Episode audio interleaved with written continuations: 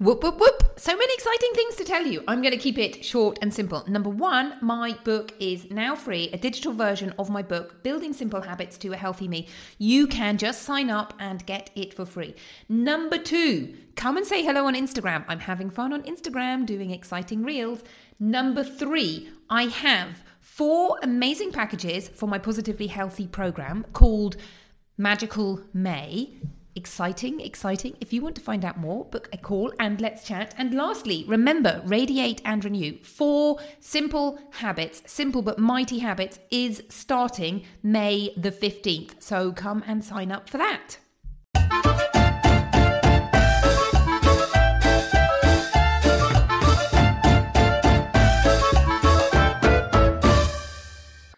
I had a miracle cure that would guarantee you and your family living to a ripe old age whilst feeling vigorous, fit, and fabulous, would you be interested? Well, I do. It's called Healthy Living.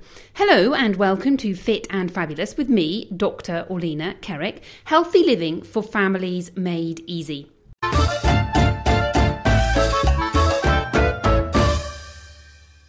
Hello, hello, hello. Welcome to Fit and Fabulous with me, Dr. Orlena Kerek. I am super, super excited to welcome back, if you haven't checked out the first episode we did together, Dr. Lucy Burns. Welcome, welcome, Lucy. Oh, thanks, Orlena. Thank you so much for having me back too. It is a thrill yeah, we had an absolute amazing time. So if you haven't listened to the first episode we did together, Dr. Lucy talking about Fluffy the dog. Yep. And we were talking about carbohydrate cravings. It's a really, really good episode. And I will link to it in the show notes. But for people who didn't listen to that, Lucy, would you like to just introduce yourself a little bit and tell people what you do? Absolutely. So, my name's Lucy. I'm from Australia. You can probably tell by my accent. And I'm a doctor and have a special interest in weight management. In particular, I guess emotional eating would be probably one of my the biggest thing that we do, coupled with insulin resistance. So, you know, helping people reverse their eh, either type 2 diabetes, pre-diabetes, and obesity with lifestyle changes, but focusing a lot on the stories in our head. Perfect. Perfect we are kindred spirits. We we are exactly. we what are indeed. And do you know what? In some ways, we need like matching superhero capes because I figure it's, it's yes, it's us versus the toxic diet world of you know people. I kind I get so cross when I see companies promising promising people that they will you know lose weight and change their life. And you know their their solution is a shake or their solution Pill, is or, oh my goodness. Diuretics. Diuretics yes. will help you lose weight. Well yes because you're going to wee out all the water and you will physically weigh less. And yeah, i love you know, that idea. We're going to go yes. with that. We're going to create yeah, yeah, a club. we're, we're yes. going to have our own capes and we will have to brainstorm that a little bit. Indeed. today we are going to talk about change. And when we look at the world, I always say people don't have a knowledge gap. Yeah, you might have a little bit of a knowledge gap, but in broad terms, people know what healthy living is, eating vegetables, don't eat packaged foods, move a little bit, all of these yeah. kind of things. But the big yeah. problem that people have is doing it gap. Yes. And we look at the world, and so many people are leading unhealthy lives, whether that means that they have a problem with weight, which is a big indicator of you know, being unwell later or either now or later on. And so, so some people might even have changes, and yet they still do not make changes. And mm. you and I are here telling people, hey, it's so easy, you can make changes. We have all these stories from our clients who say, I made these changes, it's so easy, I feel amazing. And yet, still, so people many people stuck. who are there going, hey, I'm not ready to change, I'm not ready to make changes. So you're going to set us straight. How? Why is this happening? and how yeah, can we help so, people? Absolutely. Look, I think there's, I mean, there's a number of things that happen, but yeah, people who are not ready for change are often, they often describe themselves as being stuck. And I mean, you know, behavior change, there's a whole science behind it called behavior science. Um, and there, there was a model that was written uh, uh, quite a long time ago, and it's it's an it's an okay model, but I just like to tweak it a bit. And it will talk it talks about when somebody's not even interested in change, and and we've all met somebody like that. We may have even been that ourselves. If if you know you've got say you're smoking and you don't want to give up, and someone says, "Oh, it's going to kill you," and you just tell you know, you just tell somebody to get lost. You don't, I, I don't care. I'm not interested. I'm not talking about it. I love smoking. I'm never giving up. That would be someone who's who's nowhere near ready for change. And so in this behavior model, it's called pre-contemplation, which I just actually think is a stupid word because it's not a word that anybody would use in a sentence ever. And they're unless not they're talking about this. They're denying. Exactly, which is exactly what I call it denial. So they're it's... in the denial phase. And I think, you know, one of the things that's really interesting that you just sort of alluded to hmm? is that our brains do this thing where we basically adapt the evidence to fit in with our ideas, our emotions, and what we want. Hmm. So that person who's there going, hey, smoking doesn't kill me, they find evidence and they basically start believing things that hmm. aren't true. And when you put your scientific hat on and go, yeah, if you carry on smoking, you're going to run into problems. Yeah. They'll find a like, story no, about their nana that lived to 110 and, and smoked 80 cigarettes a day. And yeah. And it, I mean, it, and look, it, it's, there's some protection in there. So your brain is very, if it's very safe for your brain because it doesn't have to change. So your brain's kind of happy uh, your body's not happy. So, you know, I'll draw this little picture of a person and they've got a sad brain, a happy brain. Happy brain doesn't have to change, doesn't have to do anything. Sad body, because the body just has to put up with whatever the person is doing. And it's, it's, you know, there's lots of reasons why they they'll be they'll stay there. They it's safe, you know, for them. The idea of change feels hard. There's a lot of stuff that's tricky, so they just stay there. But at the end of the day, most people can't stay in denial forever. Something smacks them in the face and says, actually, this is a problem.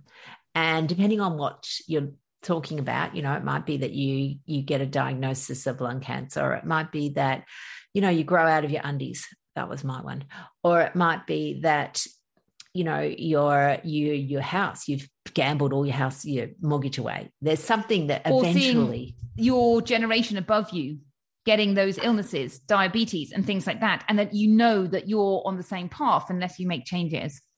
Yep, absolutely. So at some stage, you move out of denial, and then you move into this next phase, which this um, behavioral model calls contemplation, and it's where you start to think about change that sounds quite lovely. Oh, I'm just thinking and it, and and I'm just contemplating. And so, you know, it sounds quite benign, but honestly for people I've seen who are doing things that are pretty destructive, it's actually not at all benign. They're in this new part of life where they can't pretend the problem doesn't exist, but to move forward seems really hard. And so, you know, they they start to have, or they may have tried and, and failed, and they start to have a lot of negative thoughts negative thoughts about themselves negative thoughts about what they you know what they can achieve i can't do it they feel stuck they feel hopeless they feel guilty there's a lot of self-loathing they feel a bit useless. So i call that bit purgatory.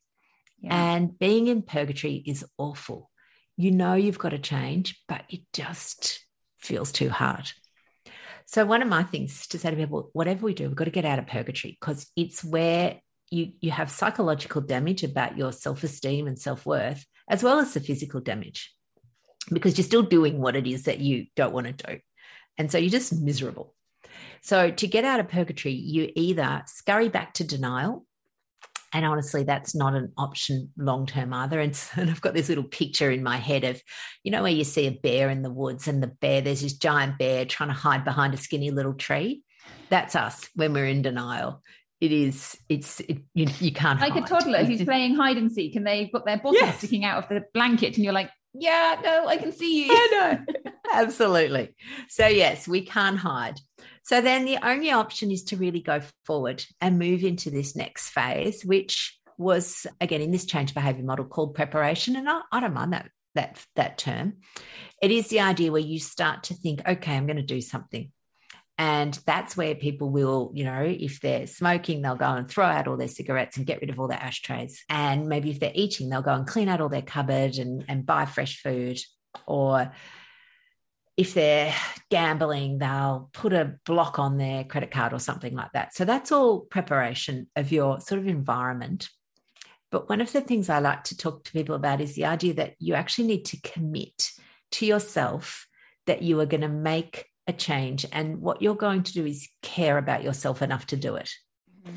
which sounds a bit esoteric. But the thing that happens when people start making changes and they hit a wobble is their line that they'll say is, I, I don't care.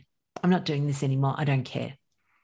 And so when you hear yourself saying that, you can actually pull out your bit of paper that you may have made or your declaration to yourself that you do care that you care enough to kind of move past whatever this speed hump is. And the speed hump can be lots of things. Sometimes it is just preparation of your, you know, things. So as an example, I'll often say to people, if if you've made a commitment, say you've got a little kid, you've got a small child and you know they're they do an after school activity and the the deal is that you know normally the coach waits around till all the parents come and one day the coach says listen parents next week i actually have to be i have to leave at five o'clock i've got a really important appointment so i'm going to be going so if you're not here bad luck little johnny's going to be there by himself and you go oh god well you don't want that to happen so in your head you put it in your diary you make all these plans and you're committing and you know, you might be at your friend's house and maybe they say, Do you want another coffee? And you go, Oh, it's tempting, but no, I've made this commitment. So I'm going to go ahead. And as you're driving along, you know, maybe the traffic's really bad and your brain goes, Oh my God, this is too hard. I'll just get him next week. We just wouldn't do that. I love um, it. And I know it's because we've made a commitment to this person. And as we're driving along and we see something really tempting, you know, maybe there's a sale on at your favorite shop and everything's like 50 cents. You think, oh my God, I'm never going to have that bargain ever again. But you don't go there because you've made this commitment to this other, to this small child. So you just forego that temptation and keep going. And this is what happens in our, life. You know, people go, oh, but you know, I, I didn't, I didn't buy any food this week, so I had to go and eat takeaway. And it's like, yeah, but you made a commitment. And as that part of that commitment, you you do everything to make sure that what you're going to do happens. So that's what you're doing in the preparation phase. You're really getting clear on that commitment. And then it makes the next phase, which is called the action phase, easy. You're doing it. Yeah. Now, the thing that happens for a lot of people with their action phase is that they rely on things that I call external rah rah. And what that is, is that's people cheering you on. So again, if you're if you're trying to lose weight, people will go, "Oh my god, you look amazing! How how many kilos have you lost, or how many pounds have you dropped?" And you know, you can sort of talk, and it's all exciting. And you get on the scales, and you see all these numbers going down. But the thing is, all of that will stop at some stage because it just does. That's what life is. And it's a bit like smoking. Again, people first stop and everyone's going, you know, Bob, how many days? And Bob says, you know, 35. And how many dollars have you saved? And Bob gives some enormous amount of money. And then two years down the track, when Bob's still not smoking, no one really gives the rats. So no one's asking him anymore, how many days, how much money have you saved? He's just moved on and he's now a non smoker. So that's actually what happens in the action. You, you're the doing and then the next bit of the, the, the, phase, if you like, is technically called maintenance, which I just, again, I just think it's a rubbish title. What it actually is, it's an identity shift. Mm-hmm. So you go from being somebody who was a smoker to someone who is quitting to someone who is now a non smoker. You go from someone who used a lot of, you know, maybe ate lots of junk food to someone who now prepares food from scratch and now you're a healthy eater. And I think that that's actually the cycle that needs to happen. But in in amongst all of this, there'll be the little speed humps. So there's three little bits that we I like to call the slip, the lapse, and the creep. So the creep is where, and again, depending on what sort of habit you're looking at, if it's say food, it might be where you you're not having any sugar, and then suddenly you have just a little bit of you know a spoonful of Nutella. I'll just have a spoonful; it won't matter. And and it doesn't. Honestly one spoonful doesn't matter. That's the that's the trick. The problem is that 10 spoonfuls a day does matter. And nothing you know no one starts off a nutella habit with 10 spoonfuls a day. They always just have a little bit. So that's the creep. The slip is where you have you know a really terrible day and you know you've run over a cat or you've dropped something at work and you feel like an idiot and so you come home and you just eat donuts or something and I always say to people that, you know, the thing about emotional eating is we use food to soothe really uncomfortable emotions. And we do it for two reasons. One, it works. Two, it's really cheap. It's not like, you know, expensive. It's available on every street corner. And we've been taught to do it from a very young age by society, by advertising, by modeling in movies. I was watching a show the other night actually on Netflix or something. And yeah, the girl in there was having some fight with her parents. And so she runs into her room and opens a drawer and finds the hidden cookies and then stuffs them in. So mm. all of that is just modeled to us. And so when we do it and we can't control that we feel bad, like we feel hopeless, like we're the ones that are deficient. And we're not. It's just a tool that you were taught that no longer serves you.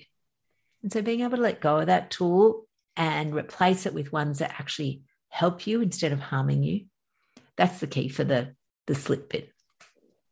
And then the lapse is again, the lapse is when people plan to have a meal that might be something that, you know, isn't, you know, probably doesn't tick all the healthy boxes. Because sometimes people go, does that mean I can never have any junk food ever again? And the answer is, of course, no. You can, I mean, you know, yes, you can. But what you need to do is just be mindful of what you're planning to do afterwards. And, you know, Christmas Day is the exact example where I'm sure you've seen people go off plan Christmas Day. That's fine. They go, you know, it's Christmas Day. I'm going to eat whatever I want. And I go, yeah, that's fine. And then Boxing Day is still there and there's all that food around, so they eat it then. And then they then it's three days in and they're still eating it and they're trying to get rid of it. And instead of just chucking it out, they eat it.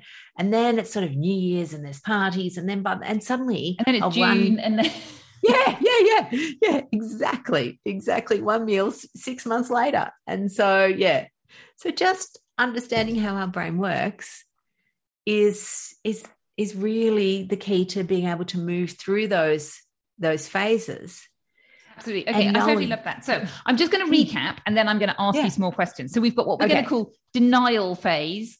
Yes. And you know what? I think thinking about this phase, and you know, I think there might be contemplation and denial, sort of like you can slip in and out of them. One of the things I mm. see so often is people say to me, Oh, I want to lose weight. I do eat quite healthily. And this is like the initial conversation that I have with people. And then when we really get down and start digging deep, it's like, oh yeah, I do like I do eat some vegetables, which is great. Yeah. But I also eat a lot of chocolate after dinner. Yes. or whatever it is. Or I have emotional eating or carbohydrate cravings. And so this idea yes. of, oh, I eat quite healthily, I always think you may eat healthily, but there's room for improvement. Mm. You don't eat Dr. Lena healthily. Yes. But it's the way people phrase it to me. And it's almost like, well, I do eat healthily, so I can't do anything else. I'm already doing it and it's not working. And I think that is a prime example of denial and saying, you know, I that it's not capable. Um, there's no way I can do anything else. I'm doing it all already. And the answer is, yeah. is that really true? You know, are yeah. there no changes that you can make? That and those changes are going to have consequences. You know, they are going to give you the results that you want. So we've got yeah. denial, contemplation, which is that purgatory, which purgatory. I hear so often. I'm struggling. Yes. Your brain is like busy, feeling guilty. Your brain is busy yeah. going, trying to work out. It's trying to figure out this problem that it can't solve because you haven't created the sort of easiness for you to walk into. And then we've got preparation, which is good. Yep and then yeah. action phase. And you know, one of the things about the action phase, which you've touched on, but I see not even just the external things, but our brains like to do things. And one of the things I see people mm. doing is they get really excited, they get amazing results, they get, you know, they energy level goes up, they start to see the weight falling off. And then after a while, they're like, I kind of feel I should be doing something else. And it's like, no, no, you just need to carry on. You don't need to do anything else. Just yes. carry on. But my brain wants to do something else. But so one of the things I wanted to talk to you about is mm. this idea of preparation and commitment. Mm. And I think that this commitment is total key to everything. And until we've made that commitment, we're not moving forwards.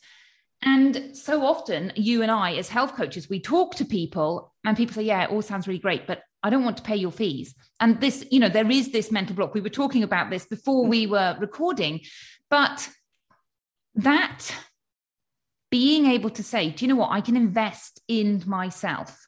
And, mm. you know, we haven't asked each other how much our, our fees are, but I know that my fees are not so like, you know, they're not like oh my goodness, that's like money I have in my back pocket. But it's not like the vast majority of people couldn't get the amount of money that I ask if, for example, they needed an operation. You know, my fees are much cheaper than an operation. I was talking to somebody recently and she, her mother had to get an MRI and she was saying that the price of the MRI cost half as much as my year program. So you know, they managed to get yeah. money for the MRI. But when it comes to looking for the program, oh my goodness, there's a lot more drama going on in your yeah. brain. And you know, our brains, I, I, love this concept of the reasonable story. So, what it will do is it'll put up some resistance, it'll put up a story, and the story is reasonable. It's not an outright lie, because then that would be hard to kind of work with.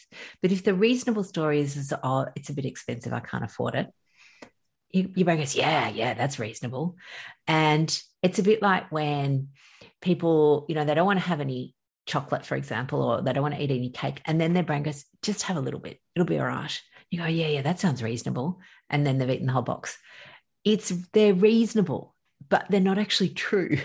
Yeah. reasonable and true. And and so being able to distinguish what your brain is putting up as a, as some resistance, because remember, it doesn't matter all, all brains hate change. Nobody loves change because we even, you know, even when we're stuck in purgatory, the idea of getting out, our brain goes, oh, yeah, but like, and this is a classic. Oh, well, I really, really want to lose weight, but I'm worried about the loose skin. So, really, isn't that interesting? isn't that interesting? That's what your brain is giving you as a yeah. reason to not do, not do the change. Yeah. So it will come up with, you know, and your brain goes, yeah, that's reasonable.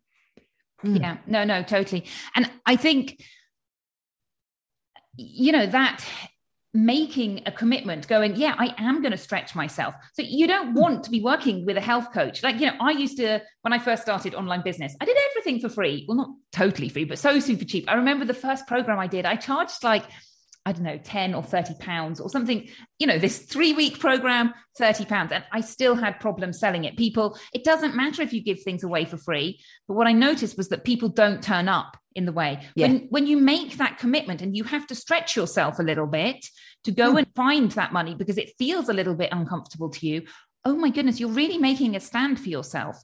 I am investing in my future. And what I really want is that 40 years of feeling amazing and leading a long and healthy life.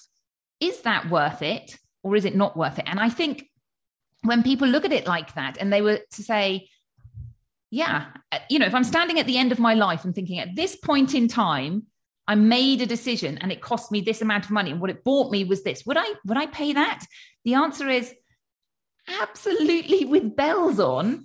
Yeah. But when you're standing there, people are thinking, do I want an iPhone or do I want long and healthy life for 40 years? Well, the long and healthy life for 40 years is going to happen so much in the future that they yeah, just yeah, now you, want the iPhone. You, you trade your, you basically sacrifice your future self to appease your current self. Yeah. It's so interesting. I, and I really think that the other story that keeps people stuck is this idea that they should be able to do it themselves. Oh, I yes. shouldn't need help with this. I should be able to do it myself.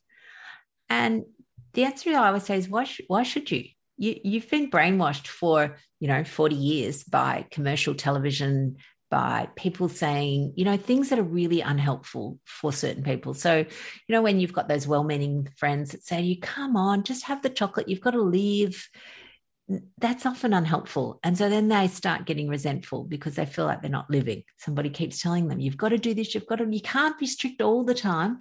And it's so interesting because I just, strictness, if that's even a word, and restriction are entirely about what you, th- the thought about it. So I often say to people, well, somebody who's got, you know, a peanut allergy, they don't feel restricted that they don't eat peanut butter. Yeah. They feel happy that they're alive. Yeah. Restriction is always about your thoughts about it. And so, again, same thing. You know, you've had years and years of telling people telling you all sorts of things, and you're trying to untangle all of that. It's very hard to do it by yourself. Yeah. Well, you know, I think this idea that we should be able to do it by ourselves is one of those ones that I totally agree. It just it doesn't make sense. We don't expect our kids to go to school and get a maths book and learn maths. We send them to a teacher because yeah, we totally expect them to be able to learn maths, but we don't expect them to be able to do it by us by themselves. And yep. it's exactly the same thing. And I think you know, this idea also stems from, well, I should be able to do it by myself. It's just eating. I can eat. I don't need to be taught how to eat. No, but yeah. that's not the right question, is it? You need to be taught how to eat in such a way that it's easy, that it just happens easily and enjoyably yeah. and supports your health and, and weight goals. Oh, absolutely. And I mean, there's, you know, you you look at all the tennis coach, all the tennis players, they've all got a coach. You know, exactly. these people are the best you know, Roger Federer is the best tennis player in the world. He can play tennis far better than any of his coaches, but he still has a coach because he needs somebody else with objective eyes to be able to tell him, yeah. you know, yeah. And to, it's, you know, he started improve. off as a new, a normal human body and he made choices of, you know, this person's going to coach me and this person's going to coach me. And, you know, I do see the world changing, but I, feel that sometimes it changes too slowly and that people are opening up to health coaching. But yeah. this idea, like, you know, when we look at the world and so many people are in this place of not leading a healthy life and just not, you know, prioritizing making those changes and not getting the support that they need. And, you know, I always say it's easy to make to carry on, but it's easy to make changes. But I do think it's easy to make changes when you have the support that helps you. So, uh, Absolutely. And I think, you know, some of it has got to do in in medicine with our medical models. And I know you've got, well, in England, there's the NHS, in Australia, we've got Medicare. They're slightly different, but there's some similarities. But I think doctors are not always the beacon of health. They're not the pillars of health. They're not, you know, often doctors don't look after themselves. They're too busy looking after everybody else, working crazy hours and sacrificing themselves to look after other people. The same could be said of mothers. Mothers do the same. They run their kids around, they're taking everybody to ballet, footy, whatever, and making sure that everyone else has got everything they need and they just get the dregs at the end. And so I think, you know, again, doctors are the classic example of thinking I should be able to do it all myself. I'm a doctor, for God's sake. Well, no. If you're doing it all yourself, then why aren't you a beacon of health? Because you can't yeah. do it all yourself, and that's okay. Well, and we weren't taught any of this stuff. And, you know, I do think medical the medical model is to help people who have problems and that we don't have a healthcare system which is and i you know don't see it really anywhere mm. that the healthcare systems don't have time and money and resources to teach people how to avoid their healthcare system but that's where we come in so on that note yes. lucy do you want to tell us where people can find you and what services you offer Absolutely. So I run a, a business called Real Life Medicine one of my things is that I'm real. I'm really real. I just, I'm not fancy. I, you know, make mistakes just like normal people. I, you know, so, and I run this business with another beautiful doctor called Mary, Dr. Mary Barson. And so our website is called RL Medicine real life medicine was already taken by some person who then wanted to extort an enormous amount of money for the website address. So it's just rlmedicine.com.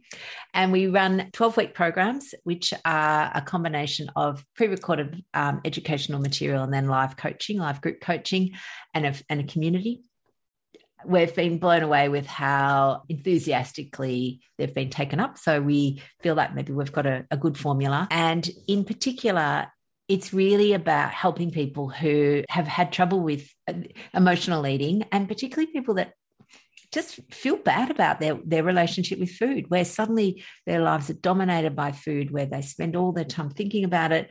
And it's all this, you know, just all consuming.